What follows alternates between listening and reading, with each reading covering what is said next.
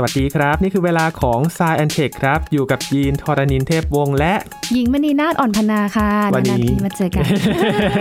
จะมาชวนคุยกันกับบุคคลสำคัญในวงการเทคโนโลยีนะครับที่ค่ะ เรียกว่าเปลี่ยนโลกเลยใช่ไหมครับพี่หญิง ใช่ค่ะ เพราะว่าเรียกได้ว่าท่านนี้นะคะ เป็นผู้บุกเบิกนวัตกรรม แล้วก็ผู้พลิกโฉมหน้าวงการเทคโนโลยี วงการไอทีของโลก แล้วก็ในช่วงเดือนตุลาคมนี้ค่ะ ก็ครบรอบ 10 ปี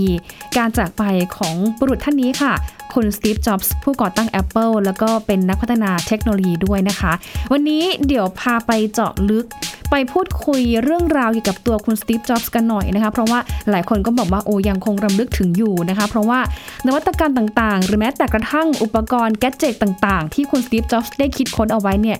ยังส่งผลถึงปัจจุบันแล้วก็ทำให้หลายๆ คนทั่วโลกเนี่ยได้ใช้จนถึงปัจจุบัน แล้วก็ทำให้วงการแข่งขันเทคโนโลยี หรือว่าระบบปฏิบัติการ OS หรือว่า OS เนี่ยแหละค่ะมีการแข่งขันเพิ่มความเข้มข้นมากขึ้น เพิ่มคุณภาพ เพิ่มมาตรฐานแล้วก็เพิ่มฟีเจอร์ที่สะดวกสบายมากยิ่งขึ้นนะคะ จะเป็นอย่างไรเดี๋ยวสักครู่หนึ่งไปถามกับพี่หลามนะคะ ที่รักบุญปรีชาค่ะน้องยีนแล้วก็ใน Sci and Tech วันนี้ครับ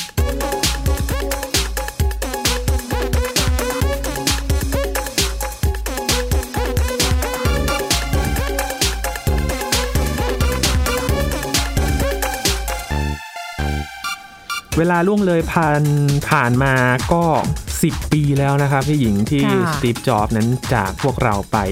แต่ก็ไม่ได้จากไปไหนไกลครับ ยังทิ้งเทคโนโลยี ทิ้งความก้าวหน้าไว้ให้เราได้ทันโลกกันอยู่ทุกๆวันนี้เลย ยังจำได้เสมอนะคะกับประโยคเด็ด หรือแม้แต่กระทั่งคำพูดของคุณสตีฟจ็อบส์เองที่หลายคนบอกว่าเออเป็นคำพูดที่ช่วยสร้างแรงบันดาลใจ หรือว่าฉุกให้เราได้คิดในการพัฒนาตัวเองนะคะ อย่างประโยคที่เคยเห็นช่วงแรก ๆ ที่ไปสัมภาษณ์กลุ่มสตาร์ทอัพในเมืองไทยนะคะครับเขาติดป้ายใหญ่ ๆ ไว้เลยนะคะ ที่ co-working space ของ dtac ที่ ตรงจามจุรีสแควร์ค่ะน้องยีนบอกว่า stay foolish stay hungry หรือแม้แต่กระทั่ง stay hungry หรือ stay foolish เนี่ยแหละนะคะสองประโยคเนี้ยนะคะ ซึ่งหลายคนบอกว่ามันเป็นเหมือนอีกประโยคนึงที่ทำให้หลายคนเนี่ยอยากที่จะทำตามหรือพัฒนาตาม เพราะว่าประโยคนี้เนี่ยถ้าแปลเป็นไทยก็คือจงทำตัวให้โง่เขลาอืมและหิวกระหายอยู่ตลอดเวลา หมายครับถึงว่า ต้องทำตัวให้แอคทีฟอืมให้เรียนรู้ให้ใฝ่รู้อยู่ตลอดเวลา อย่าเพิ่งคิดว่าตัวเองเก่ง เพราะว่าถ้าวันใดเราคิดว่าเราเก่งแล้วเนี่ยนะคะ มันหมายถึงวันนั้นเนี่ยอันตรายอืมเพราะว่าเราเนี่ยจะหยุดการพัฒนาตัวเองครับซึ่งแน่นอนว่าคนที่แบบ คิดแบบนี้มันก็คือเหมือนประมาทนะคะ ที่จะทำให้เราเนี่ยไม่สามารถที่จะไปต่อยอดหาความรู้อื่นๆได้เลย ดังนั้นเนี่ยนะคะ ต่อให้เราแบบไปถึงจุดแค่ไหนนะคะ ก็อย่ายอมแพ้หรือว่าอย่าหยุดขอให้เดินต่อไปเรื่อยๆนะคะใฝ่หาความรู้พัฒนาตัวเองหรือว่าพัฒนาทักษะตัวเองไปเรื่อยๆ อันนี้ก็จะเป็นอีก แรงบันดาลใจหนึ่งที่ทำให้เราเนี่ยพัฒนาตัวเองอยู่เสมอด้วยนะคะครับจากอืมคำพูดและชีวิตของสตีฟจ็อบส์เนาะถ้าค่ะเราได้ไปรู้จักชีวิตรู้จักประวัติกันนะจริง ๆ ใน s ายแอนเทคพี่หลามค่ะก็เคยเกริ่นไว้หลาย ๆ รอบเหมือนกันว่าใช่ชีวิตเขาเป็นยังไงกว่าจะผ่านมาก็ไม่ใช่เรื่องง่ายใช่เลยค่ะ แล้วพี่หลามบอกว่าพี่หลามเนี่ยประกาศตัวเลยนะว่าเป็นสาวกของ Steve Jobs นะเพราะว่าพี่หลามคือประทับใจมากกับเทคโนโลยีที่คุณ Steve Jobs เนี่ยเปลี่ยนพลิกโฉมวงการไอทีเลย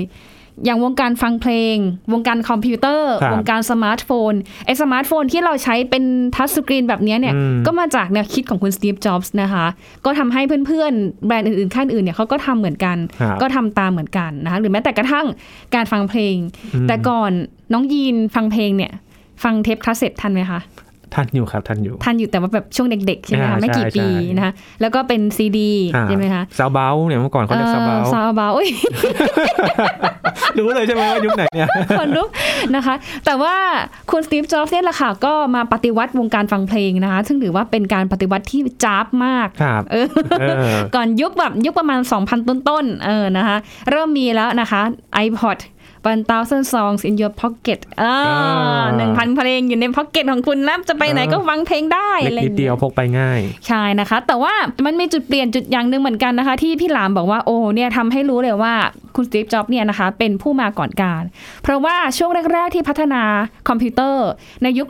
80โอ้ย้อนไปไกลนะคะ ยุค 80 ตอนนั้นอะไม่มีค่ายไหนเขาทำเมาส์หรือว่าทำกราฟิกนะคะ interface user นี่ไม่มีเลยนะคะ แต่ปรากฏว่าค่ายของคุณสตีฟจ็อบส์เนี่ยแหละค่ะ ทำทั้งภาพกราฟิกสวยๆ ใช้เมาส์ที่มันใช้ง่ายด้วย ไม่ต้องไปจำแป้นพิมพ์เป็นเมนูอะไรอย่างเงี้ยอืมนะคะก็ทำออกมาแล้วในยุค 80 ทั้งทั้งๆที่ค่ายอื่นเนี่ยอาจจะดีลกับทาง Microsoft นะคะที่เขาใช้โปรแกรม DOS หรือว่าโปรแกรม Windows อย่างอื่นเนี่ยนะคะอาจจะแบบยังไม่ได้ตามเท่ากับคุณสตีฟจ็อบเท่าไหร่นะคะแต่ว่าสุดท้ายเนี่ยแหละพี่หลามก็บอกว่าสตีฟจ็อบนี่แหละที่ทำให้พี่หลามเนี่ย แบบว่าเป็นจุดเปลี่ยนเลยอะจากที่มีความรู้สึกว่าไม่ค่อยเชื่อในคอมพิวเตอร์ แต่พอมาเจอเครื่องที่สตีฟจ็อบส์เขาผลิตขึ้นมาเนี่ย พี่หลามบอกว่าจุดเปลี่ยนเลยทำให้พี่หลามเนี่ยหลงรักในวงการไอทีหลงรักในวงการคอมพิวเตอร์ด้วยนะคะ เดี๋ยวเรื่องราวจะเป็นอย่างไรเดี๋ยววันนี้นะคะหญิงกับยีนจะพาไปคุยกับพี่หลามถึง เรื่องราวชีวิตของสตีฟจ็อบส์ค่ะ แล้วก็นวัตกรรมต่างๆ ที่เขาทำไว้เนี่ยมีอะไรเป็นบ้างนะคะ เดี๋ยวพาไปฟังกันเลยค่ะ ครับผมอยากจะให้พี่หลามเล่าให้ฟังหน่อยค่ะ เกี่ยวกับสตีฟจ็อบในโอกาสที่สัปดาห์นี้นะคะ ครบรอบ 10 ปี การจากไปของสตีฟจ็อบพ่อมดแห่งวงการไอทีค่ะ อยากให้เล่าให้ฟังหน่อยค่ะว่าเขาเปลี่ยนแปลงวงการเทคโนโลยี คอมพิวเตอร์สมาร์ทโฟน วงการฟังเพลงหรือว่าแอปต่างๆ ยังไงบ้างคะก็ไม่น่าเชื่อนะครับว่าเช้าวันที่อาจารย์สุภเดชโทรมาบอกผมว่าสตีฟจ็อบเสียชีวิตเนี่ยจะผ่านมาสิบปีแล้วนะฮะผม รู้จักสตีฟจ็อบครั้งแรกก็ตอนที่เราเข้าสู่การใช้งานคอมพิวเตอร์สมัยก่อน สมัยก่อนผมทำงานอยู่รายการโทรทัศน์สี่ทุ่มสแควร์ผมช่วงที่ใช้ชีวิตอยู่ช่วงนั้นเนี่ย มีอยู่ช่วงหนึ่งพี่ชายผมก็เป็นวิศวกร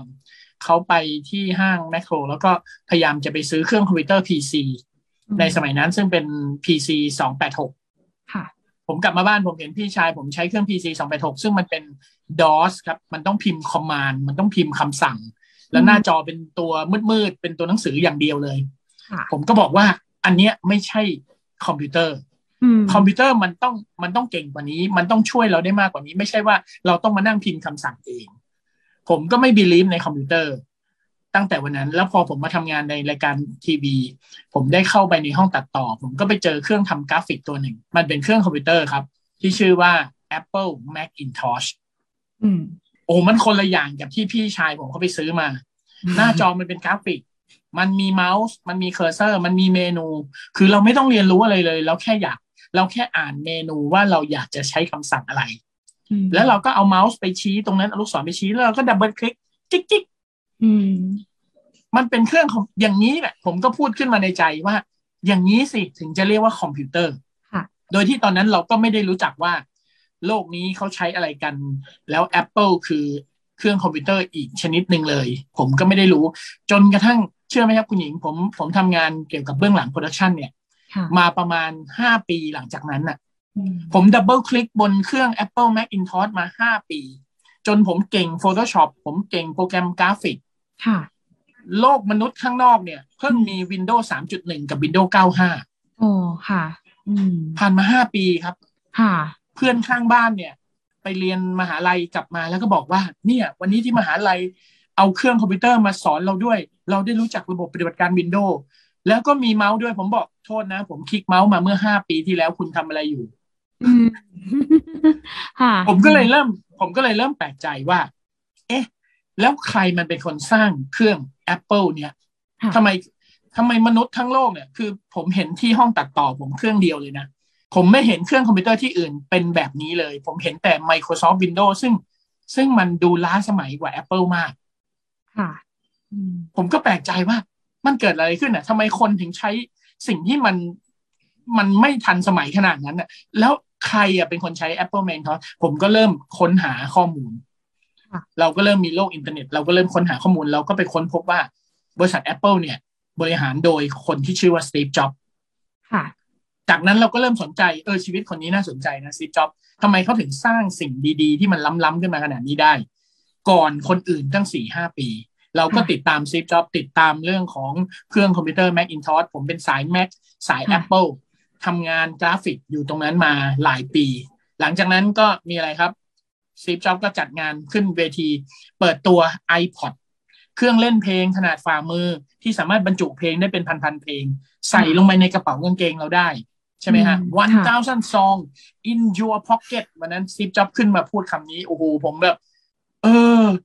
ความรู้สึกผมตอนนั้นนะ ผมเริ่มรู้สึกศรัทธาคนที่ชื่อสตีฟจ็อบมากขึ้นเรื่อยๆ เพราะผมรู้สึกว่าทำไมคนคนนี้เก่งจังเลยอะเขาคิดอะไรที่มันในขณะที่เรายังฟังเพลงเรายังไม่รู้จัก MP3 เลยอะ เรายังฟังเพลงผ่านเทปคาสเซ็ตผ่านแผ่นซีดีอยู่เลยอะแต่สตีฟจ็อบมาบอกเราว่าไอ้เครื่องเล่นเล็ก ๆ เนี่ยใส่เพลงเป็นไฟล์นะ ใส่ไฟล์เพลงเข้าไปแล้วได้เป็นพันๆเพลง ค่ะ แล้วจาก iPod ผ่านมาแค่สองปี ตอนนั้นเราทุกคนก็ยังใช้โทรศัพท์มือถือเป็นแบบปุ่มกด feature phone อยู่ ค่ะ feature phone ครับโนเกียเราใช้อยู่ ถามว่า PDA มีไหมตอนนั้นมีแล้ว PDA ก็คือ Personal Digital Assistant ใช่ไหมครับ ซึ่งมันเป็นระบบที่โอ้โหคือผมไม่เคยชอบใช้อุปกรณ์พวกนั้นเพราะผมรู้สึกว่ามันไม่ใช่เทคโนโลยีที่แท้จริง PDA เนี่ยหน้าจอซีดๆนิ่มๆ ใช้ปากกา stylus จิ้มค่ะแล้วโปรแกรมแต่ละโปรแกรมที่อยู่ใน PDA เนี่ย ความสามารถไม่ถึงหนึ่งในสิบของคอมพิวเตอร์อืมันด้อยมากมันดูลำบากมาก มันดูใช้ชีวิตลำบากมาก แล้วสตีฟจ็อบส์คนเดิมก็ขึ้นเวทีมาอีก แล้วก็บอกว่า iPod คุณทุกคนสนุกสนานดีกับ iPod ใช่ไหมอ๋อ วันนี้ผมขอแนะนำ iPhone โอ้โหค่ะตั้งแต่บัดนั้นตั้งแต่ปี 2007 เนี่ยสตีฟจ็อบส์เปิดตัว iPhone แล้วผมยกตัวเป็นสาวกให้เขาเลย ผมบอกโอ้นี่คือ คนคนนี้คือที่สุดละเขาเป็นคนที่สร้างนวัตกรรม สร้างสิ่งแปลกใหม่ให้กับโลกนี้ ปฏิวัติวงการทำทุกสิ่งทุกอย่างที่จะทิ้งคู่แข่งไปให้ไกลที่สุด อืมค่ะ มาอ่านข้อมูลภายหลังนะครับ วันเดียวกันกับที่สตีฟจ็อบเปิดตัว iPhone เนี่ยสองหนุ่มจาก Google นะครับ คนที่สร้าง Android เนี่ยนะฮะทั้งเซอร์เกย์บรินและแอนดี้รูบินยืนดูสตีฟจ็อบยืนดูข่าวนะ ยืนดูคลิปวิดีโองาน keynote ของสตีฟจ็อบเปิดตัว iPhone แล้วสองคนนั้นนะหันหน้าไปมองกันว่า Android ที่เรากำลังจะเปิดตัวเนี่ย มันดูแย่กว่านั้นมากเลย มันแย่กว่า iPhone มากเลย เขาต้องกลับไปทำใหม่ครับหรือทำใหม่หมดเลยใช้เวลาเกือบหนึ่งปีกว่าจะออกมาเป็น Android ตามหลังมาได้ค่ะเพราะฉะนั้นสตีฟจ็อบส์เนี่ยได้สร้างผลงานไว้บนโลกนี้เยอะแยะมากมาย แล้วมีอยู่วันหนึ่งเช้าวันที่ 5 ตุลาคมเมื่อ 10 ปีที่แล้ว อาจารย์สุประเดชคนที่ทำเป็นเพื่อนผมที่ทำรายการล้ำหน้าโชว์ด้วยกันค่ะโทรศัพท์มาบอกตอนเช้าเลยหกโมงเช้าโทรมาด้วยเสียงแบบเศร้ามาก บอกว่าพี่ครับสตีฟจ็อบส์เสียแล้ว ผมแบบ โอ้ทำไมทำไมโลกนี้คนเก่งๆ ถึงมีเวลาอยู่บนโลกนี้แค่แป๊บเดียวค่ะนะอืมจนถึงวันนี้ไม่น่าเชื่อว่าผ่านมาสิบปีแล้วนะครับ ผมผมก็รู้สึกว่าทุกวันนี้ผมยังพูดคำเดิมอยู่นะ ตั้งแต่วันที่เขาเสียชีวิตเนี่ย ผมจะบอกว่าจากนี้ไปวงการคอมพิวเตอร์ วงการโทรศัพท์มือถือ การพัฒนาอย่างก้าวกระโดดได้สิ้นสุดลงแล้วอะอืมค่ะจะไม่มีใครลุกขึ้นมาทำอะไรที่มันที่มันหนีคนอื่นไปไกลๆได้อีกแล้ว ค่ะอืม แล้วก็ผ่านมาสิบปี ทุกวันนี้ผมยังยืนยันคำเดิมนะว่า ถ้าสตีฟจ็อบยังอยู่นะครับสิบปีผ่านมาค่ะสมาร์ทโฟนของ Apple เนี่ย หรือว่า iPhone เนี่ย iPhone มันจะดีกว่านี้ iPhone มันจะเก่งกว่านี้หลายเท่ามาก ๆ ครับ อืมค่ะ แล้วโลกเราเนี่ยจะมีสิ่งดี ๆ เกิดขึ้นมากกว่านี้มาก หลังจากผ่านมาสิบปีครับค่ะโอ้ ตอนเขาอยู่นี่ถือว่าแบบพลิกโฉมหน้าจริง ๆ ที่ใครจะคิดว่าไอ้ BB ที่เราคิดว่ามันล้ำอยู่แล้ว มันต่อเน็ตได้อยู่แล้วแต่ว่ามาเจอ touch screen ของ iPhone Steve Jobs นี่คือแบบว่าคนละเรื่องเลยค่ะแบล็คเบอร์รี่นี่กลายเป็นพวงองุ่นไปเลยอะกลายเป็นพวงองุ่นไปเลยทำไมเราจะต้องมานั่งพิมพ์คีย์บอร์ดอะไรแบบนี้ด้วย ในเมื่อเราสามารถพิมพ์สัมผัสบนหน้าจอได้ค่ะโอ้โหอืมคนละเรื่องเลยครับค่ะอยากให้ พี่หลามมองหน่อยค่ะว่าแนวคิดอย่าง Steve Jobs เองเนี่ยเขามีแนวคิดเด่นๆยังไงบ้างคะถึงจะทำให้เขาเนี่ยประสบความสำเร็จในการพัฒนาเทคโนโลยี รวมไปถึงกว่าจะผ่านมาถึงวันนี้ได้ค่ะเขาเจอกับความล้มเหลวเองใดยังไงบ้างคะที่เขาต้องแบบเรียนรู้มาตลอดนะคะผมรู้สึกแบบนี้ครับ พอเราศึกษาสตีฟจ็อบมากขึ้นเรื่อยๆ แล้วเราก็เริ่มเป็นคนที่ทำงานเกี่ยวกับเรื่องเทคโนโลยีมากขึ้นเรื่อยๆ ผมค้นพบว่าวิธีคิดแบบสตีฟจ็อบเนี่ย คือวิธีคิดของคนที่ไม่ใช่นักธุรกิจนักหญิงเข้าใจไหมครับว่าค่ะนักธุรกิจเนี่ย ถ้ามาทำธุรกิจเรื่องเกี่ยวกับเทคโนโลยีเรื่องของเกี่ยวกับนวัตกรรม เขาจะวางแผนเป็นโรดแมพสมมติเราคิดค้นอะไรขึ้นมาได้อย่างหนึ่ง เราจะวางแผนเป็นโรดแมพว่าไอ้ตัวเนี้ยคือจุดสูงสุดของเรา แล้วเดี๋ยวเราจะต้องใช้เวลากี่ปีกว่าเราจะไต่ขึ้นมาตรงนี้อืมคำว่าโรดแมพมันคือการดึงให้ทุกสิ่งทุกอย่างมันพัฒนาช้าค่ะๆในขณะที่สตีฟจ็อบไม่เคยคิดแบบนั้นครับ สตีฟจ็อบเนี่ย ไปเห็นเครื่องคอมพิวเตอร์เอาแต่ ไปเห็นหลาย ๆ คนทำ PC สตีฟจ็อบบอกว่าเราสามารถทำเครื่องคอมพิวเตอร์ที่ดีกว่านี้ได้ค่ะอืมโดยที่เขามองความจริงครับ เขาเป็นคนที่ไม่ได้มหัศจรรย์อะไรนะ แต่เขามองความจริงว่า เฮ้ย โลกเนี้ยมันสามารถใช้เทคโนโลยีนี้เอามาทำเป็นแบบนี้ได้ แต่ถ้าเป็นคนอื่นเนี่ย บอก อันเนี้ยทำแล้วขายวันนี้เลยไม่ได้ ต้องขายอีกห้าปีข้างหน้า โดยที่ต้องทำรุ่นรุ่นแย่กว่านี้ก่อนขึ้นมาแล้วให้มันค่อยๆดีขึ้น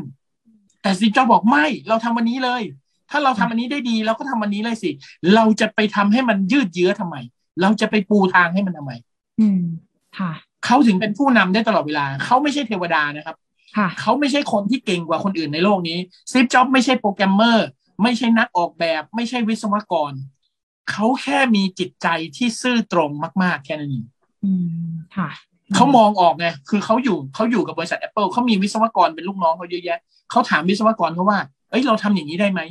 เราทำอุปกรณ์แบบนี้ขึ้นมาให้มันเล็กเท่านี้ แล้วให้มันมีความสามารถเท่านี้ได้ไหมอืมค่ะ วงการ PDA นะคุณหญิง ผมใช้คำว่ากั๊กเลยนะ สมัยก่อนค่ะ CPU เนี่ยขยับปีละยี่สิบสองเมกะเฮิรตซ์ครับ สมัยก่อนเนี่ยร้อยแปดสิบเมกะเฮิรตซ์ ร้อยเก้าสิบเมกะเฮิรตซ์สองร้อยเมกะเฮิรตซ์สองร้อยสิบต้องใช้เวลากี่ปีอะกว่าเราจะมี CPU หนึ่งกิกะเฮิรตซ์สตีฟจ็อบมาถึง เอ้ย CPU สองร้อยกิกะเฮิรตซ์สองร้อยสองร้อยเมกะเฮิรตซ์มันทำงานไม่ได้สตีฟจ็อบบอกเราไปถามวิศวกรที่ทำชิปประมวลผลสิว่าคุณทำเฮิร์ตซ์สูงสุดได้เท่าไหร่ iPhone ตัวแรกเนี่ย speed clock ของ CPU นะครับค่ะ800เฮิร์ตซ์ครับค่ะในขณะที่คนอื่นขายอยู่200เฮิร์ตซ์อืม Intel อาจจะนั่งประชุมกันอยู่ในบริษัทก็ได้ บอกว่า เฮ้ยทำไมสตีฟจ็อบมันทำอย่างนี้อะทำไมมันไม่ทำไอ้ตัว 800 เฮิร์ตซ์นี้เอาไว้ขายใน 5 ปีข้างหน้าล่ะอืมคุณหญิค่ะงเข้าใจผมหรือยัง ค่ะ ค่ะอืมอืมสิ่งที่เขาทำเนี่ยเขาไม่ค่ะได้เก่งกว่าคนอื่นเลย เขาแค่จริงใจกว่าคนอื่นแค่นั้นเอง โอ้ค่ะอืมแต่กว่าจะมีวันนี้ได้วันที่เขาประสบความสำเร็จนี้ก็เจอกับเหตุการณ์ดราม่าหรือว่าเจอกับความล้มเหลวมาหลายต่อหลายครั้งอยู่เหมือนกันนะคะพี่หลามค่ะชีวิตของสตีฟจ็อบไม่ง่ายค่ะ เพราะว่าหนึ่งคือเขาเป็นคนที่ค่อนข้างเนิร์ดค่ะเขามีบุคลิกที่แตกต่างจากคนอื่น เขาไม่ใส่รองเท้านะครับเขาเดินเท้าเปล่าอืมแล้วเขานับถือศาสนาพุทธค่ะเขาแต่งกายเป็นพราหมณ์อืมเขาไม่อาบน้ำไม่สระผมค่ะทำตัวเป็นฮิปปี้แล้วก็ใช้ใช้วิธีคิดไม่เหมือนคนอื่นค่ะสตีฟจ็อบเวลาทำอะไรเนี่ย เขาจะเชื่อมั่นในความคิดเขามากค่ะๆเขาถึงเปิดบริษัทขึ้นมาเอง กับสตีฟวอซเนี่ยค่ะ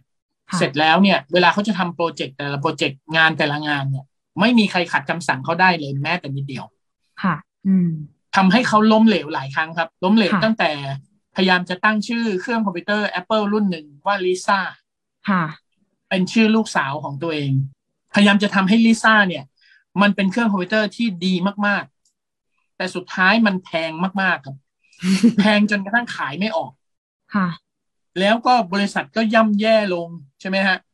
ย่ำแย่ลง จนกระทั่งผู้บริหารในบริษัททั้งหมดเนี่ย รวมหัวกันขับสตีฟจ็อบออกไปเองจากบริษัท อื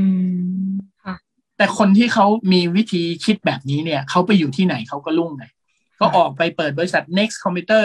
จนกระทั่งวันหนึ่ง Apple ต้องการตามกลับมาซื้อ Next Computer เพื่อที่จะซื้อสตีฟจ็อบกลับคืนมา เพราะ Apple ก็แย่แล้วอืมใช่ไหมฮะค่ะ หลังจากที่สตีฟจ็อบออกไปเนี่ย บริษัท Apple ถึงแม้จะออก Macintosh มามีหลายอย่างออกมา แต่ก็ไม่ได้ดีนะฮะแล้วก็ไม่ได้มีคนที่จะชี้ขาดชี้เป็นชี้ตายว่าต้องทำสิ่งนี้ทำสิ่งนี้ดีแน่นอน มันเป็นการทำงานแบบสเปซสปะ จนกระทั่งสตีฟจ็อบต้องกลับมา อืมค่ะนะฮะแล้วคนเก่งๆแบบนี้มักจะมีเวลาอยู่บนโลกนี้น้อยนะครับ ผมเริ่มรู้สึกแล้วว่าตอนสักประมาณ iPhone 3GS ผมเริ่มรู้สึกแล้วว่าสตีฟจ็อบเนี่ยทำไมผอม แล้วก็ทำไมดูแก่กว่าวัยมากนะครับ เมื่อก่อนเขาจะเป็นหนุ่มอเมริกันที่แบบว่าไว้ผมฮิปปี้ทหน่รอยงวัยรุ่นหน่อยค่ะอ่านะอวบๆนิดนึงทรงวัยรุ่นเอาฮิปปี้ฮิปปี้นิดๆค่ะพอมาหลังๆเอ๊ะเริ่มโกนหัว เริ่มหนวดเคราเนี่ยเริ่มเป็นเริ่มเป็นสีเทาๆครับ เริ่มเป็นค่ะเริ่มงอกอืมผมก็แบบสตีฟจ็อบต้องป่วยแน่เลยค่ะเรามารู้ตอนที่เขาใกล้เสียชีวิตเนี่ยว่าเขาป่วยเป็นมะเร็งที่ตับอ่อนอืมแล้วก็โทรมผอมลงมากๆเลยนะครับค่ะ แล้วก็ตอนที่ก่อนจะถึงเปิด iPhone 4S แค่ไม่กี่วันเขาก็เสียชีวิตไปก่อนโอ้น่าซึ่งเศร้าก็มากเป็นค่ะอ่าเป็นเรื่องที่น่าเศร้าเป็นเรื่องที่น่าเสียดาย มันอืมมันน่าคิดนะว่า ถ้าสตีฟจ็อบยังอยู่เนี่ยสิบปีที่ผ่านมาเนี่ย โลกเรามันน่าจะมีอะไรเจ๋งๆเกิดขึ้นอะ มันน่าเสียดายตรงนี้ครับค่ะครับ มีกิมมิกหนึ่งเคยได้ยินเพื่อนบอกว่าพี่หลามเคยเล่าให้ฟังกรณีที่ iPhone สมาร์ทโฟนที่มันเป็น touchscreen มันมีปุ่มปุ่มหนึ่งที่ต้องมีปุ่มกด เนื่องจากว่ามีวิศวกรสองคนทะเลาะกันนะอยากให้พี่หลามเล่าตรงนี้ให้ฟังหนะคะอ๋อให้มุมน่ารักอ๋อน่ารักนี่คืออย่างนี้ครับ iPhone เนี่ยมันเกิดมาจาก iPod ค่ะเป็นทีมสองทีมที่ทำงานร่วมกัน ก็คือทีมที่เคยทำงานเจ้าตัวเอ่อตัวค่ะตัวที่เป็น PDA ของ Apple ตัวแรกครับ ค่ะอืมนะตตัวนั้นเนี่ยเป็นทีมหนึ่งแล้วก็ทีมที่ทำ iPod ค่ะคนที่ออกแบบไอ้เจ้าวงล้อคลิกวิวครับค่ะคนนั้นเนี่ยเขาประสบความสำเร็จมากก็คือ iPod มัน work มาก แล้วมันวิธีการค้นหาเพลงโดยการหมุน click wheel เนี่ย มัน success มากค่ะๆเขาก็เลยได้รับการเป็นหัวหน้าทางฝั่งการออกแบบอืมสองฝั่งเนี้ยไม่ถูกกันคนหนึ่งบอกว่าไม่ต้องมีปุ่มใด ๆ เลย เราใช้หน้าจอ touchscreen แล้วนี่ เราจะไปมีปุ่มจริง ๆทำไม ให้มันเสียเวลาให้มันเปลืองต้นทุนค่ะเราสามารถมีกี่ปุ่มก็ได้ในหน้าจอนั้น เราจะมีเราจะออกแบบให้มันมีกี่ปุ่มก็ได้ค่ะใช่ไหมครับ iPhone ตัวแรกเนี่ยต้องมีปุ่มโฮมหนึ่งปุ่ม เพราะอะไรรู้ไหมฮะ เพราะเพื่อเป็นการไว้หน้าของไอ้คนที่ออกแบบ iPod ตัวเนี้ยค่ะอืมคือไม่งั้นนะไอ้คนนี้งอนแล้วก็ลาออกจากบริษัทไปเลย ซึ่งบริษัท Apple จะสูญเสียบุคคลที่มีคุณค่าค่ะสตีฟจ็อบส์ถึงก็บอกถึงก็ต้องนั่งเอาสองฝ่ายมานั่งเคลียร์กันบอกว่า เออเพื่อเป็นการรักษาน้ำใจกัน ผมขอให้มีปุ่มเล็ก ๆ ที่เรียกว่าปุ่มโฮมอยู่บน iPhone แล้วกัน ค่ะอืมเจอกันครึ่งทางแล้วแล้วทำไม iPhone ถึงไม่มีปุ่มโฮมในภายหลังรู้ไหมฮะค่ะก็เพราะว่าคนคนนั้นเนี่ยทำงานอยู่ Apple ได้ได้อีกสักประมาณ 3-4 ปี ก็คือ iPhone 2G 2G ไอ้ 3GS ใช่ไหมฮะ แล้วก็ 4 5 พอถึง iPhone 6ปุ๊บ iPhone 7 หลังจากนั้นคนคนนั้นไม่อยู่แล้ว ไปอยู่ค่ะบริษัทอื่นแล้วค่ะ ทีมวิศวกรที่เคยอยากจะให้ iPhone ไม่มีปุ่มใด ๆ เลยเนี่ย ก็กลับมายึดอำนาจอย่างเต็มตัว ออกมาเป็น iPhone 10 ที่ไม่มีปุ่ม home อีกต่อไปค่ะนี่คือเหตุผลที่ทุกคนเนี่ยอ๋อมานั่งกดปุ่ม home กัน ค่ะ ที่มาแล้วเข้าใจละ แล้วก็เดือดร้อนไงคือปุ่ม home มันเอาไว้กดเพื่อที่จะกลับมาเมนูหน้า home หลักแค่นั้นเองเหรอค่ะ เดือดร้อนคนที่เป็นวิศวกรต้องไปคิดว่าเราจะทำให้ปุ่ม home มันมีประโยชน์มากขึ้นกว่าเดิม โดยการใส่สแกนลายนิ้วมือไปแล้วก็กลายเป็น Touch ID ก็ง่ายกว่าเดิมง่ายกว่าเดิมคือคือต้องหาหาเหตุผลให้มันอะ ไม่งั้นมันก็ไม่ได้ไงมันมีประโยชน์น้อยมาก อืมค่ะอืมอยากให้พี่หลามเล่าให้ฟังหน่อยค่ะ คนที่มารับไม้ต่อจากสตีฟจ็อบส์นะคะ ก็คือคุณทีมคุก คนนี้ครับคืออาจจะด้วยอาพูดตรงว่าก่อนหน้านี้ก็มีคนแบบศรัทธาคุณสตีฟจ็อบส์เยอะมาก แต่ทีนี้พอคุณครับทีมคุกเข้ามารับไม้ต่อเองเนี่ยเขาต้องพิสูจน์ตัวเองยังไงบ้างคะเพื่อที่จะให้รับได้รับการยอมรับหรือว่าพิสูจน์ให้ชัดเจนว่าอะสิปีหลังจากที่ไม่มีสตีฟจ็อบส์เนี่ยเขาก็ยังอุตส่าห์พา Apple มาจนถึงณปัจจุบันนี้ค่ะ ครับผมคือทีมคุกเนี่ยไม่ได้มาสายวิศวกรไม่ได้เป็นนักออกแบบผลิตภัณฑ์ค่ะเขามาทางสายการผลิตค่ะเขาเคยอยู่บริษัทที่ดูแลเรื่องของการผลิตเพื่อควบคุมต้นทุนอยู่ ในช่วงที่สตีฟจ็อบยังอยู่แล้วทีมคุกเข้ามาอยู่ใน Apple เนี่ย ช่วงนั้นเนี่ย ถึงแม้ว่าบริษัท Apple จะมีผลงานดัง ๆ เยอะแยะมากมายนะ มี iPod มี iMac เนอะเครื่องคอมพิวเตอร์ใส ๆ ที่สวย ๆ อะไรเงี้ย มีหลายสิ่งหลายอย่าง แม้กระทั่ง iPhone ตัวแรกเปิดออกมาเนี่ย ต้นทุน iPhone ก็สูงมากแล้วขายราคาต่ำมาก ฐานะบริษัทของ Apple ไม่ได้ดีนะครับ ตอนนั้นถึงแม้บริษัทจะดังระดับโลก แต่รายได้และฐานะการเงินไม่ได้ดีเลยอืม จนกระทั่งทีมคุกเข้ามานี่แหละ แล้วสตีฟจ็อบก็มองเห็นว่า เออ ถ้าทิมคุกเข้ามาแก้ปัญหาในเรื่องของการผลิตบางส่วน เขาเริ่มจากฐานการผลิตของเครื่องคอมพิวเตอร์ Mac ก่อน MacBook Mac Pro ทั้งหลายแหละ ทิมคุกเสนอว่าเราควรจะยุบโรงงานผลิตใน USA เสร็จแล้วไปจ้างฐานการผลิตในจีนแทนเพราะว่าต้นทุนการผลิตถูกกว่าอืมซึ่งตอนนั้นสตีฟจ็อบก็ไม่เห็นด้วยสตีฟจ็อบค้านเลยบอกว่า เราจะให้งาน ผลิตของเราเนี่ย ระดับ masterpiece ของเราเนี่ยมันไปโผล่จากมือคนจีนได้ยังไงล่ะอืมเราจะควบคุมซีเครตของเราได้ยังไง ถ้าเราต้องส่งต้นแบบไปที่จีน ซึ่งอันเนี้สตีฟจ็อบไม่เห็นด้วยเลยนะครับ แต่ทีมคุกก็บอกว่า ถ้าเราอยากจะมีฐานะบริษัทที่ดีกว่านี้ มีการเงินที่มั่นคงกว่านี้ ขายของแล้วมีกำไรมากขึ้นกว่านี้ แล้วเราก็สามารถสร้างฐานการผลิตใหญ่ ๆ เพื่อที่จะไปสู้กับคนอื่นได้ด้วยสตีฟจ็อบก็เลยต้องลองดูเริ่มจากเครื่อง Mac ก่อนอืม ย้ายฐานการผลิตปิดโรงงานใน USA เสร็จแล้วไปสร้างฐานการผลิตในจีน หลังจากนั้นทีมคุกเขาก็ใช้ความรู้ความสามารถของเขาครับ บอกว่า พอประสบความสำเร็จไประดับหนึ่งแล้วโอเค ต้นทุนถูกลง เริ่มมีกำไรมากขึ้น เขาตั้งคำถามที่สองให้กับคณะกรรมการของบริษัท Apple ว่าคุณอยากจะร่ำรวยมากกว่านี้ไหมอืมถ้าคุณอยากจะร่ำรวยมากกว่านี้ คุณต้องใช้หลัก economy of scale ก็คือเวลาคุณจะสั่งอะไร คุณต้องให้ทีมผลิตเนี่ย และทีมออกแบบคำนวณให้ได้ว่าอะไรหนึ่งชิ้นมันจะต้องใช้งานได้หลาย ๆ รุ่น ถึงแม้ว่าจะมีการพัฒนาดีไซน์ก็ตามแต่แต่มันต้องใช้กันได้ แล้วเราจะสั่งอะไรชิ้นนั้นเนี่ยทีละเยอะ ๆ ซึ่งเราจะได้ต้นทุนที่ต่ำลงไปอีกค่ะอืมใช่ไหมฮะพอมาเป็น iPhone สตีฟจ็อบเนี่ย ให้ทีมคุกผลิต iPhone ที่จีนตั้งแต่ต้นเลยตั้งแต่รุ่นแรกเลยค่ะอืมผลิต โดยการสั่งซื้อจอทีละหนึ่งร้อยล้านชิ้นครับโอ้ค่ะหนึ่งร้อยล้านชิ้นเยอะมากสตีฟจ็อบบอก เราจะขายมือถือได้ขนาดหนึ่งร้อยล้านเครื่องเลยเหรอค่ะทีมคุกบอกเราขายไม่ได้หรอก แต่เราสามารถเอาจอนี้ไปใส่ในรุ่นอื่น ๆ ต่อได้ แล้วขายต่อได้หลายปี แต่เราเปลี่ยนดีไซน์ได้อืมแล้วยิ่งขายยิ่งกำไร ยิ่งจำนวนที่ขายผ่านไปยิ่งมาก ยิ่งกำไร มันเป็น economy of scale ก็คือมันจะยิ่งคุ้มทุน แล้วต้นทุนมันจะต่ำลงไปเรื่อย ค่ะอืมอืมๆนี่แหละครับ คือหลักการของทีมคุก แล้วทีมคุกก็ทำแบบนี้กับทุกๆ Product ค่ะนะฮะอืมมันจึงเป็นเหตุผลที่ว่าตั้งแต่ iPhone 4 iPhone 4s ค่ะ5 5s เห็นไหมครับ ใช้บอดี้เดียวกันขนาดจอเท่ากัน 4 ปีเต็มค่ะเพราะอะไรเขาสั่งจอมาเยอะมากค่ะแล้วพอเปลี่ยนบอดี้อีกทีหนึ่งเป็น iPhone 6 จาก iPhone 6 จนถึง iPhone 8 ใช้เวลาถึง 6 ปีค่ะใช้ทุกอย่างเป็นทรัพยากรเดียวกันหมดอืม ฐานะของบริษัท Apple ทุกวันนี้ร่ำรวยมาเป็นบริษัทที่มีรายได้ และมีขนาดของบริษัทใหญ่เป็นอันดับหนึ่งอันดับสองรองจาก Google ทุกวันนี้ได้ด้วยผู้ชายที่ชื่อว่าทิมคุกครับอืมเนี่ยค่ะ คุณคิมเขาอาจจะไม่เก่งค่ะเขาไม่ได้สร้างอะไรขึ้นมา แต่เขาสามารถพาสิ่งที่มันเป็นเจตนารมณ์เดิมๆของสตีฟจ็อบพาไปแล้วให้มันประสบความสำเร็จได้อืม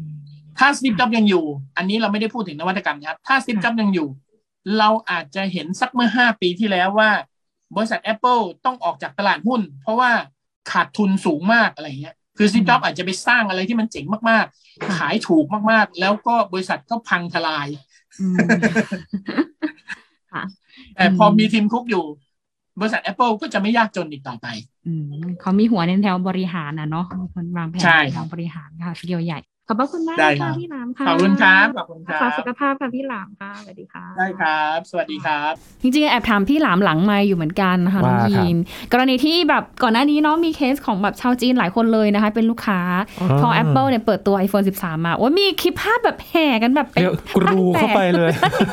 คือห้างแตกมากเลยถามพี่หลามว่าวิพี่หลามทำไมแบบคนจีนเขายังอืมยังแบบวิกลับมานิยม iPhone อยู่ เพราะว่าช่วงก่อนหน้านี้แหละก็จะมี ปัญหาในเรื่องของสงครามทางการค้าครับหรือแม้แต่กระทั่งในเรื่องของแรงกดดันทางการเมืองนี่แหละนะคะอืมก็เลยทำให้มีตลาดของ iPhone นะคะซบเซาในจีนมาพักหนึ่งอะไรเงี้ยแต่ว่าพอหลังจากที่เปิดตัว iPhone 13 มาเนี่ยนะคะเริ่มพบว่าอ้าวลูกค้าเริ่มกลับมาแล้ว พี่หลามก็เลยบอกว่าส่วนหนึ่งเลยนะคะ อาจจะด้วยคนจีนเองเนี่ยนะคะเขามีความเชื่อมั่น ว่าอุปกรณ์บางอย่างที่ผลิตในประเทศเขาคือฐาน Apple เนี่ยบางส่วนก็อยู่ที่จีนอยู่ใช่ไหมคะครับเขาจะรู้เลยว่า material ตัวไหนหรือว่าวัสดุตัวไหนเนี่ยมันดีมันโอเคอืมเขาก็เลยเหมือนเชื่อถือ Apple อยู่ ดังนั้นพอเปิดตัวมาปุ๊บเขาก็เลยอะโอเคกรูกลับไปนั่นเองนะคะอืมครับประมาณนั้นแหละแต่ว่ารายละเอียดลึกๆนะจริงๆอะพี่หลามก็อยากเปิดเผยแหละแต่ว่าบอกแกว่าแอบถามหลังไหมอะก็บอกแบบเป็นแบบกิมมิคที่ทำให้เราได้เห็นภาพชัดเจนเนาะเพราะว่าหลายคนครับก็แปลกใจว่าอุ้ยแต่ก่อนเนี่ย Apple เนี่ยแบบซบเซามากเลยนะในช่วงอืมสองสามปี เพราะว่ามันมีเหมือนแรงกดดันทางสงครามทางการค้าทางการเมืองนะคะอืมแล้วก็ทั้งตลาดของเสี่ยมี่หัวเว่ยแล้วก็แบรนด์จีนอีกหลาย ๆ เจ้าเนี่ยนะครัคะบคือเขาเติบโตเยอะมากแล้วก็นวัตกรรมเขาเนี่ยก็ไม่แพ้ทางตะวันตกเลยอ่าใช่อืมราคาแถมแบบสู้ได้ไงอืมราคามันถูกกว่าเขาก็เลยเหมือนว่าหันไปนิยมซื้อของแบบ แบรนด์ภายในประเทศจีนเขาด้วยเขามากขึ้นด้วยอะไรเงี้ยค่ะ แต่ปรากฏว่าพอรอบเนี้ยหลายคนก็แปลกใจไง เออทำไมแบบ Apple กลับมาทางที่แพงอยู่เหมือนกันนะเออเปิดตัวใช่ไหมคะก็แพงแล้วก็ครับแบบหัวเว่ยเสี่ยมี่อะไรก็สู้เขาได้แต่ทำไมแบบเออยังหันมานิยมอีกรอบหนึ่งอะไรเงี้ยก็เป็นอีกประเด็นหนึ่งที่น่าคิดน่าติดตามอยู่เหมือนกันนะท่ามกลางสงครามการค่ะค้าก็เป็นเหมือนกับการต่อสู้ของค่ะแบรนด์เหมือนกันเนาะว่าจะอืมทำยังไงให้อยู่รอดเหมือนกันนะครับใช่ค่ะใช่ แต่ว่ามันก็ยังไม่หยุดแค่นี้นะครับพี่หญิงคือค่ะ รุ่นต่อๆไปที่เขาพัฒนากันอยู่เนี่ย แน่นอนว่าพอรุ่นใหม่ออกมาค่ะวางขายแล้ว ค่ะ เขาก็เตรียมที่จะพัฒนาต่อๆไปด้วย ก็ยังไม่หยุดแค่นี้หรอก ใช่นะคะ ก็ต้องรอดูตอนต่อไปนะคะ เพราะว่าตอนนี้เองนะคะโอ้โหสมรภูมิของแบรนด์มือถือแต่ละค่ายเนี่ย ร้อนมาก สู้กันอย่างดุเดือดมากนะคะ แต่ละเจ้าคือยอมรับเลยนะครับว่าแต่ละเจ้ามีดีมีแบบมีด้อยอะไรแตกต่างกันไปนะคะ แต่ก็ยอมรับว่า โอ้โหแต่ละแบรนด์คือแบบเขาคงคิดแล้วคิดอีกคิดจนหัวแตกอะ ที่จะแบบแข่งกันพัฒนานวัตกรรมเกี่ยวกับสมาร์ทโฟนขึ้นมาด้วยนะคะค่ะผู้ใช้เขาก็คาดหวังเหมือนกันว่าอยากเห็นเนอะอะไรใหม่ๆจริงๆเนาะเพราะค่ะบางทีแต่ละรุ่นที่ประกาศมาก็แบบเอ๊ะมันไม่ ไม่เป็นไปตามคาดหวังอะไรอย่างนี้อืมบางคนนะเขาค่ะบอกมาอย่างนั้นอืมก็เขาก็อยากจะได้มิติใหม่ๆ ของการใช้สมาร์ทโฟนนะครับเนาะนะคะเดี๋ยวรอดูนะคะว่าจะมีแบบคนเหมือนคุณสตีฟจ็อบส์ไหมเออพัฒนาเป็นโฮโลแกรมขึ้นมาอะไรเงี้ยเป็นแบบเหมือนหนังไซไฟอะไรเงี้ยสมาร์ทโฟนมากกว่าที่คิดอะไรเงี้ยอะรอดูกันด้วยนะคะทุกอย่างเป็นไปได้ด้วยค่ะเทคโนโลยีใช่นะครับนะคะนี่คือ Sci & Tech ครับ คุณผู้ฟังติดตามรายการกันได้ที่ www.thaipbspodcast.com นะครับรวมถึงพอดแคสต์ช่องทางต่างๆ ที่คุณกำลังรับฟังอยู่ครับอัปเดตเรื่องวิทยาศาสตร์เทคโนโลยี และนวัตกรรมกับเราได้ที่นี่ทุกที่ทุกเวลากับไทย PBS Podcast ครับ ช่วงนี้ยีนทรณินเทพวงศ์ครับค่ะหญิงมณีนาฏอ่อนพนาค่ะ ลาไปก่อนนะครับ สวัสดีครับ สวัสดีค่ะ